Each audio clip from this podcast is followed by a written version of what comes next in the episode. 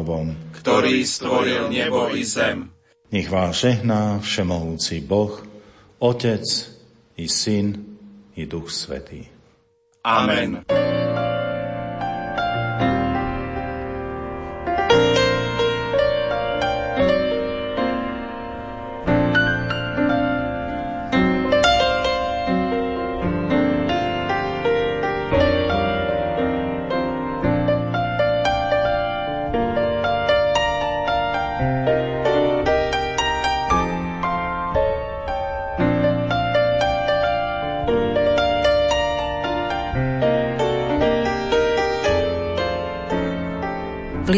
Literárnej kaviarni vítame slovenskú poetku Veroniku Dianiškovú.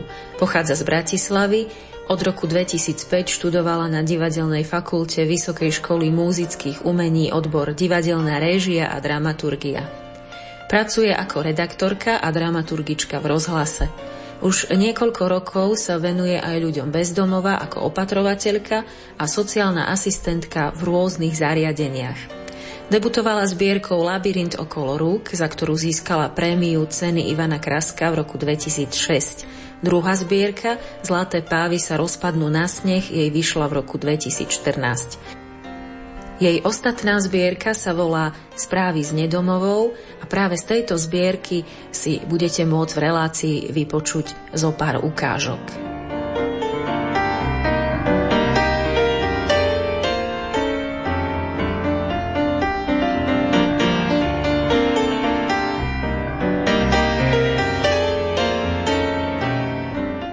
Akým témam, akým motívom sa venuješ vo svojich básnických zbierkach, vo svojej tvorbe?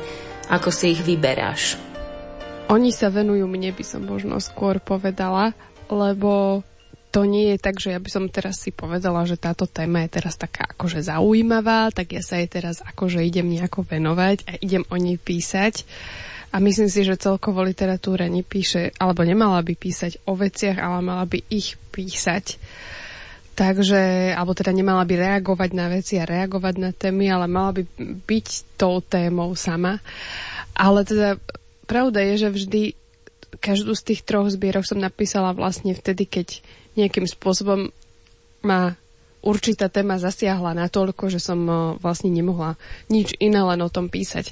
Ale k tým dvom predošlým už sa nejdem asi vyjadrovať, lebo už to bolo dosť dávno. Možno ešte poviem, že Zlaté pávy sa rozpadnú na sneh boli ovplyvnené do značnej miery tým, že som asi keď som mala takých 19 rokov začala tak výraznejšie cestovať a teda nielen cestovať ako prechádzať krajinou, ale že som dlhšie žila v Lisabone rok, potom v Čile viac ako pol roka, potom v Guatemala, keď som chodila tam na výskumy, keď som si robila doktorát, tak som, tak som tam žila tiež dvakrát dva mesiace do roka. Takže tie, tie cesty a ten presun z miesta na miesto a to chýbanie domova a hľadanie domova a e, taká tá, čo možno viacej ľudí, aj poslucháčov a poslucháčiek zažíva na cestách, že sa musia absolútne spolahnúť len sami na seba, čo mne dodávalo vždy taký vnútorný pocit e, dosť veľkej slobody paradoxne, ale možno je to len také vytrhnutie z tých koreňov na chvíľu, že taká ilúzia. Potom, keď som dopísala tie zlaté pávy, tak mi to cestovanie zrazu prišlo také nicotné, alebo teda ničotné je asi správne. A tým, že som nechcela, aby zo mňa bola nejaká lovkynia zážitkov a že takéto obyčajné prechádzanie krajinou bez toho, aby v nej človek žil, mi zrazu prišlo nie úplne dôveryhodný zdroj skúseností, tak uh, som vlastne úplne prestala cestovať. Už sa mi popravne ani vôbec nechcelo nikam sa trepať. A už vtedy, keď som písala Zlaté pávy, tak už vtedy dávno a ešte predtým som uh, začala pracovať s ľuďmi bezdomová, alebo teda s ľuďmi, ktorí prišli o svoj domov. To by som asi preferovala, keby týmto výrazom sa im hovorilo všade, aj keď je dlhší. Takže to bolo od roku možno 2011, v podstate nie kontinuálne, ale s pauzami až do roku, až do minulého leta 2017. Táto téma začala tak silnieť, že som akoby chcela dať, neviem, ľuďom hlas, alebo chcela som im vrátiť hlas, alebo chcela som zabrániť tomu, aby keď ja prestanem ich vydať, alebo prestanú sa, odídu zo zariadení, v ktorých som je pracovala, tak aby sa nejak nestratili ani mne z pamäti, ani celkovo. No a tak som často zapisovala ich príbehy, ich vety, ich výroky. Ja tú knihu ani nepokladám veľmi za svoju, lebo asi tie najlepšie veci, čo tam sú, mi vždy povedal nejaký môj klient alebo klientka. No, takže tie témy si nevyberám ja, oni si nejak vyberú mňa vždy. Ja si vyberám len to, čo teda aktuálne vo svojom živote robím, ale to písenie prichádza tak ex post až. Toméja, kontrabásní, za nocí a rán spoléhá, když se zasní, že básník víc je sám. Nemoudří ve svých arénách, básník a s ním mé malé já, pak odpočívají tichu zvláštní, co se v příští chvíli rozpadá.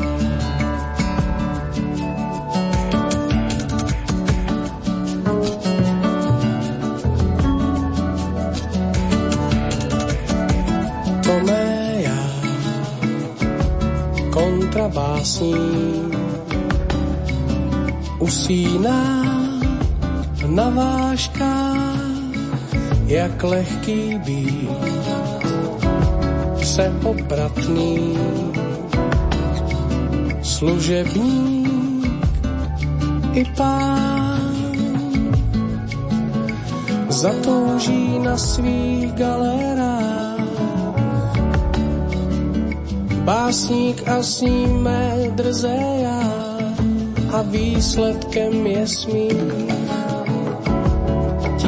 tichý zvláštní, když zamíří přídí zahrada. Tápou ve znamenkách a ve značkách váha slova nízká je rozmačká Vysíláním, voláním, básník víly nadhání. Já je srážím, by se v příští chvíli rozpadá. My se v příští chvíli rozpadá. My se bíle příští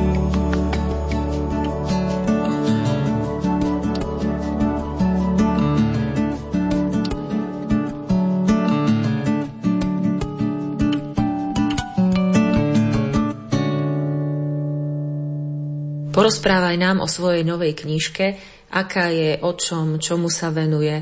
Trošku nám ju opíš aj formálne, aj obsahovo. Moja tretia knižka, ktorá sa volá Správy z nedomovou, je teda o ľuďoch na ulici, alebo ľuďoch bez domova, alebo ľuďoch, ktorí prišli o svoj domov, alebo ho ani nikdy nemali.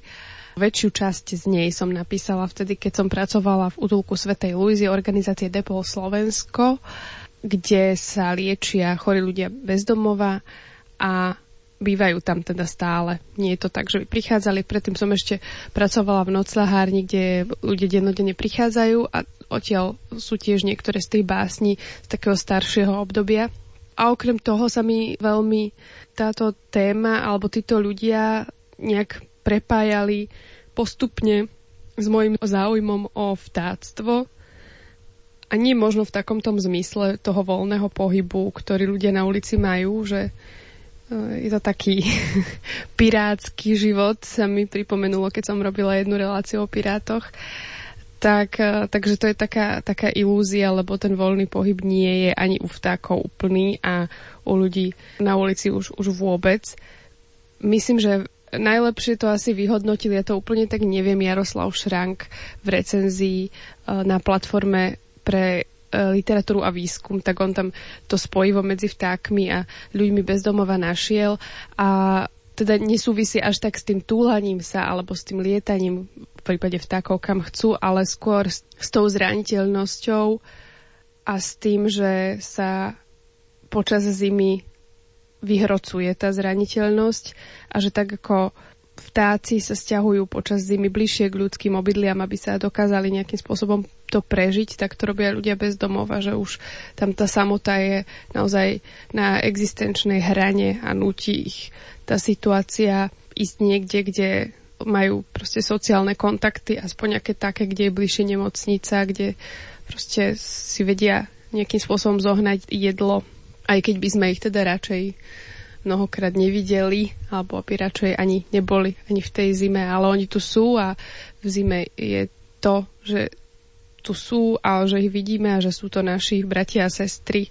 Proste také markantnejšie a viditeľnejšie a zároveň tam ide ešte aj o to, že to počasie a jeho zmeny sa pre nás stali už len takým takou témou na konverzáciu vo výťahu, keď sa s niekým stretneme a nechce sa nám rozvádzať nič, tak sa rozprávame o počasí, ale pri ľuďoch na ulici a pri vtákoch tiež je to absolútne najdôležitejšie alebo jedna z najdôležitejších vecí v živote to, aké bude počasie, to, koľko bude stupňov a či nebude pršať, lebo prosto absolútne ovplyvňuje ich zdravie a aj ich život.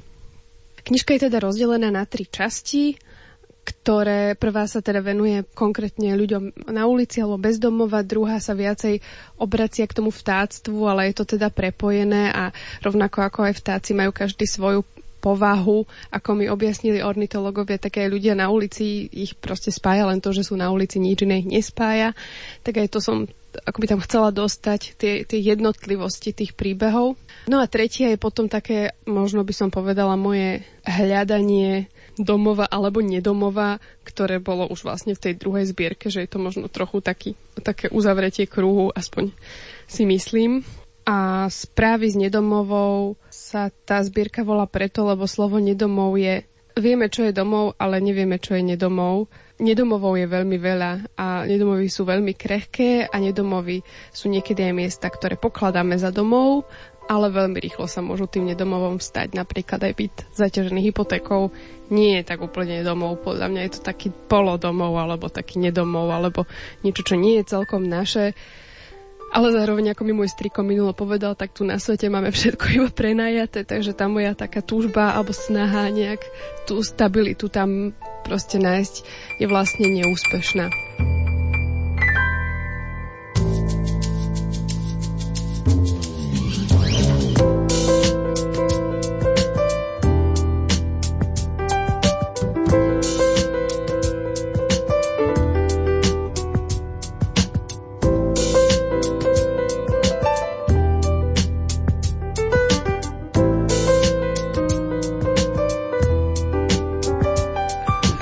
Mám pre teba jednu báseň O delení a trhaní rúk od tela Nepodceňuj moju vášeň yeah, yeah. Ja by s tebou, tak by som to nechcel. Každý básnik dá sa zlákať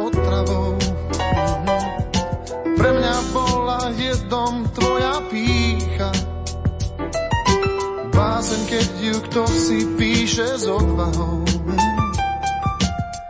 Vina je už to, že vôbec dýcha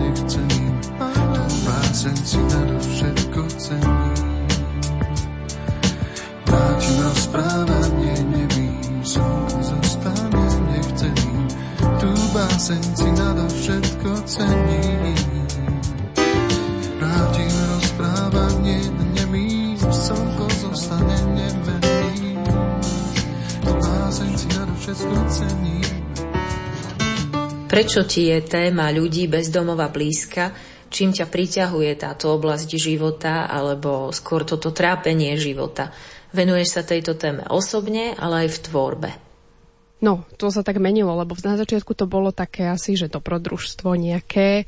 V nocahárni to bolo také celkom vzrušo, nočné služby a proste sme spievali a chodili sme fajčiť von a našla som tam veľa kamarátov, myslím teraz medzi zamestnancami a zamestnankyňami. A proste spoznala som ľudí, ktorí žijú úplne inak ako my a ktorí proste viacej možno existujú v prítomnosti, nič nemajú a zároveň sú teda veľmi ohrození a zistila som veľmi dôležitú vec už tam a potom v útulku som ju zistila ešte viac. A síce, že na ňu často zabúdame, keď vidíme človeka na ulici, že ľudia na ulici nepracujú väčšinou preto, lebo sú väčšinou chorí. Na ulici sa totiž veľmi rýchlo, už niektoré mudré knihy hovoria, že už po troch týždňoch začnú prejavovať psychiatrické ochorenia alebo spúšťať. A veľmi veľa ľudí na ulici podľa sčítania ľudí na ulici v Bratislave ide až o 50%, ale my si myslíme, že je to proste viac, je chorých a dlhodobo chorých. Takže myslím, že táto optika nazerania, že keď je niekto na ulici, automaticky sa to spája s, proste s problémami so zdravím, väčšinou alebo veľmi často, alebo sa to veľmi rýchlo môže spájať. Myslím, že veľmi mení tú optiku toho nazerania na ulici, lebo chorý môže byť ho, hoci kto z nás. A keď predstavíme, že sme chorí a na ulici, tak myslím, že to zvyšuje mieru empatie a toho, ako pozeráme na ľudí, ktorí prišli o domov. No a teda neviem, blízky, neviem, či mi bola tá téma taká najbližšia, ale chcela som robiť niečo v sociálnej oblasti, lebo ma zaujímal vždy taký ten okraj okraja, čo najviac na okraj by som sa chcela dostať. Teraz už úplne nemám na to silu, ale tak, aby som proste spoznala tú perifériu, lebo tam je to také, také zaujímavejšie, než tu, keď si tak my žijeme tie životy strednej triedy, no proste tam není už veľmi o čom písať, pokiaľ človek nezažije niečo, čo je, alebo nestretne sa s niečím, čo je hraničnejšie čo sa tiež stáva, ale stáva sa to menej krát, než sa to stáva na tom okraji.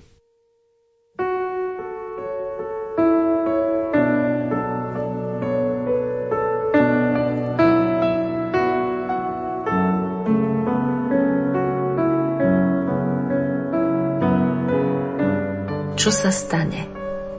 Zobúdaš ich po jednom. Prískoro na pohyb do skleneného rána. Prudké výdychy počúvaš s úľavou. Prikryvky sa trieštia prvým pohybom. Len jeden nezačuješ a zrazu nevieš. Ako ani kedy. Raz za rok jedného nezobudíš.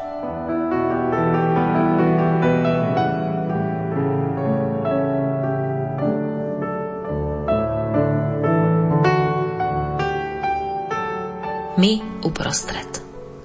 Sú správy, ktoré neunesú vlastnú váhu a vkradnú sa neúprosne do ďalších dní. Máme strach z vojny a z nich. On v bytoch roztláča steny, usídľuje sa do puklín a prázdnych izieb. Niekto príde, niekto nepríde, varíme kávu a čaj v presnom poradí. Opieraš sa chrbtom o stenu. Prídu? Neprídu? Občas nás vyplaší šuchot peria, otázky stratia hrot, vzduch sa na okamih znovu rozbehne. Prevedieš ich cez nebezpečné chvíle, keď sa láme deň a ešte nie je jasné, kam sa podeje. Skutočnosť nás vynecháva a nepýta sa na nič ani my.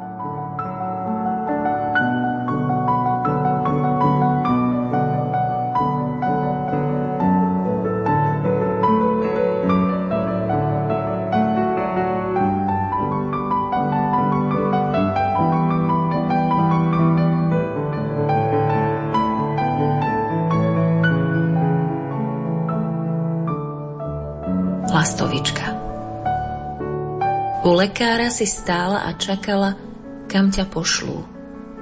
alebo nepošlú. V čakárni a v tebe bolo obsadené. Nevedela si, čo sa stane, keď sa znovu vrátiš. O jedného menšia, s ťažkou, novou chôdzou. Teraz úchytkom si pozrela na nástroje, mechanicky si spomedzi nich vyklzla. Útulnosť skončila. Hniezdo chátra.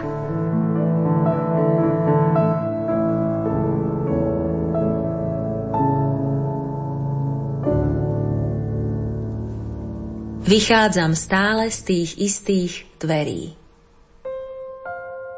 Pri mojej bráne sedáva Boh. Tu a tam prenesie váhu z jednej nohy na druhú, vyženie spod nechtov poslednú spomienku. Zvykli sme si na seba. On na mňa ľahšie ako ja na ňo. Keď už nevie, kam by sa ukryl a teplota klesne na mínus 6, pokrčí plecami a vklzne pod zem. Keby nie mrazu, bál by sa, že sa rozmočí a stopa po ňom ostane len v malých potvočikoch medzi očami okolo idúcich. Tam ho nájde sociálny pracovník alebo aj celá neziskovka či dve, náhého s prekríženými nohami, s pohľadom zastretým srieňom. Aj by sa modlil k tým hore, keby sám nebol Bohom.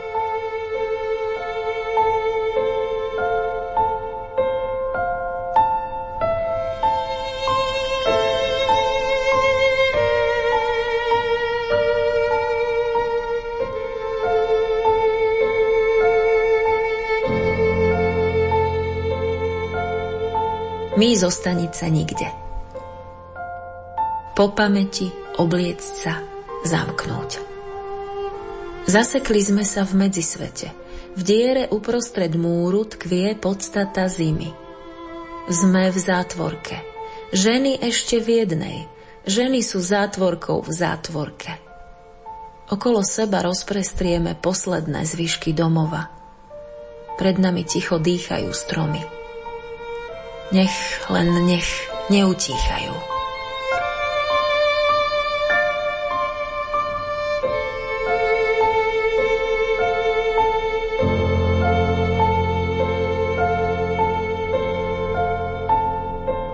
Mozaika. Vydýchneme si ak nič. Vydýchneme si aj ak niečo.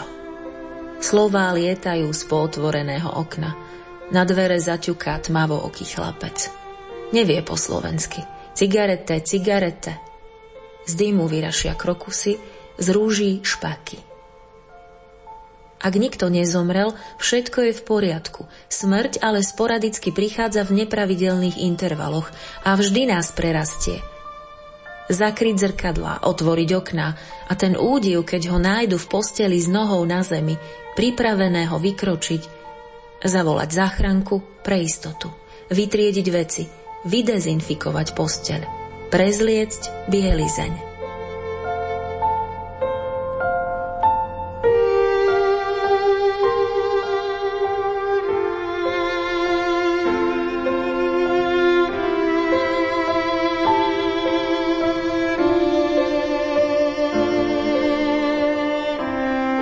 Kráčala som po schodoch zo šatníka.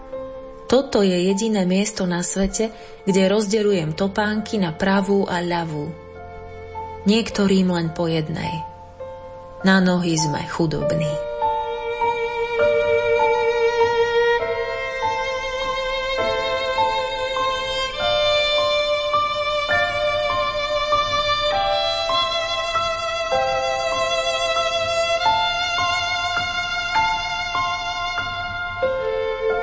Prechádzam okolo odchýlených dverí. Niektoré choroby vyslovujem stíšeným hlasom. Iné sa bojím slabikovať. Ďalšie v rýchlosti vyhodím z idúceho vlaku. Jednu tajomne nazývam ťažká choroba. A okolo posledných našľapujem tak, aby sa neprebudili. Občas sa všetky spôsoby prelínajú.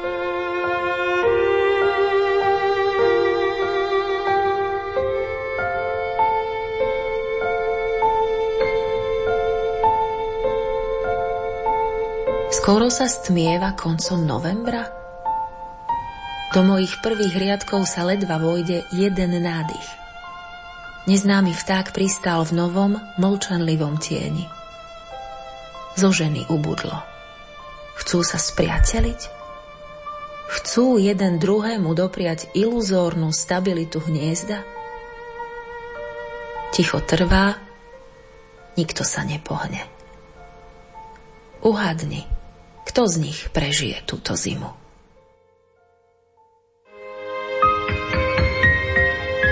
Lumen. Malé rádio s veľkým poslaním. Prišla si po špičkách, skromná a nepoznaná.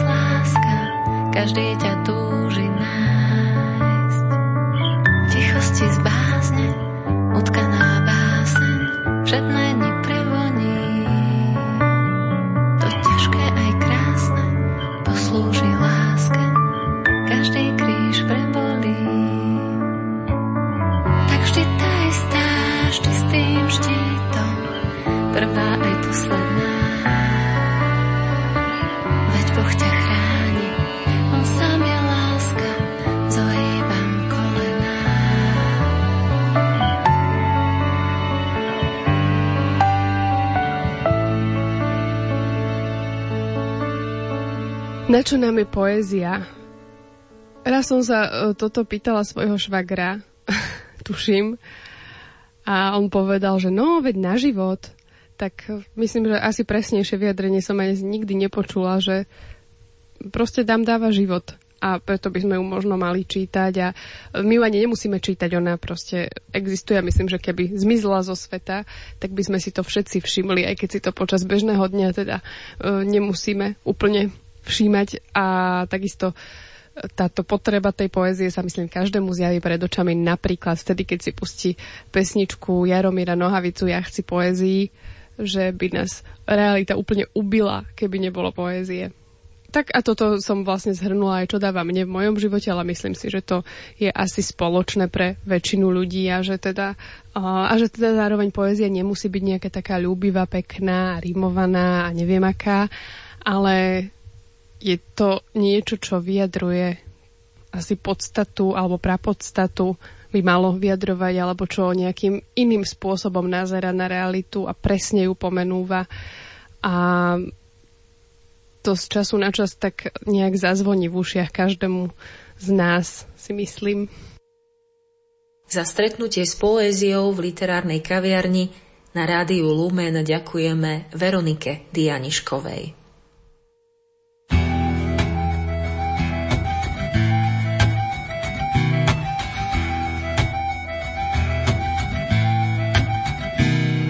Všichni po mně chtějí podpis nebo prachy. A proč se mnou nikdo nechce diskutovat o soletech Karla Hinka Máchy? To bych se vážně nezlobil. Rozebírat s tebou máchu v trochej. Jenomže ty chceš podpis nebo fotku na mobil a když bych ti ho nedal, tak jsem frajer plochej. Já chci poezii, jen trochu pochopení, ale tu, kde žiji, nic z toho není, co mám ze života, samé přízemnosti, mé srdce Don Quixota, tím trpí dosti.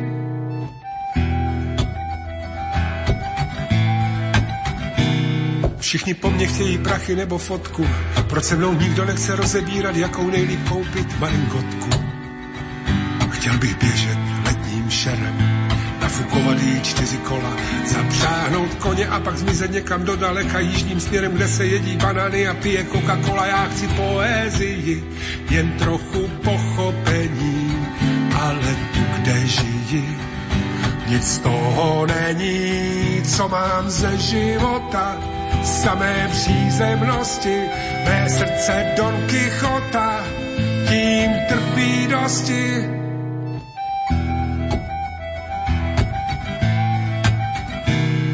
Všichni po mně chtějí vlastně strašně málo, aby to šlo, aby to hrálo, aby to fungovalo. Já ale nejsem Mikuláš, já nejsem agent české kampeličky. Klidně ti dám dvacku na guláš a tobě hodím stovku do krabičky na všechny ty dětské domovy a na Afriku, na lidi, co hladoví a na popravy politiku, rozpuštění na to, ale za to já chci poezii, jen trochu pochopení, ale tu, kde nic z toho není, co mám ze života, samé přízemnosti, mé srdce Don Quixota, tím trpí dosti, tím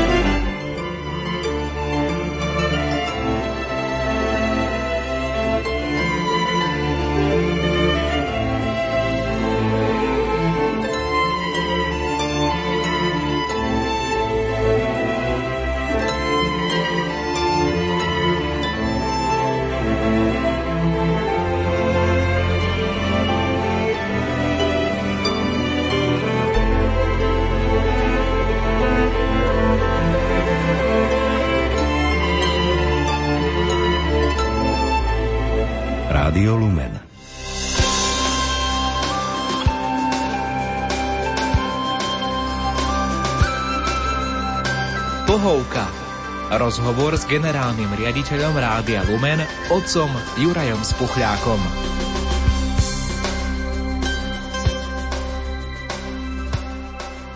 Krátko pred 16 hodinou je na rade pohovka Rádia Lumen, kde sa dozviete viac z diania v Rádiu Lumen priamo od pána generálneho riaditeľa.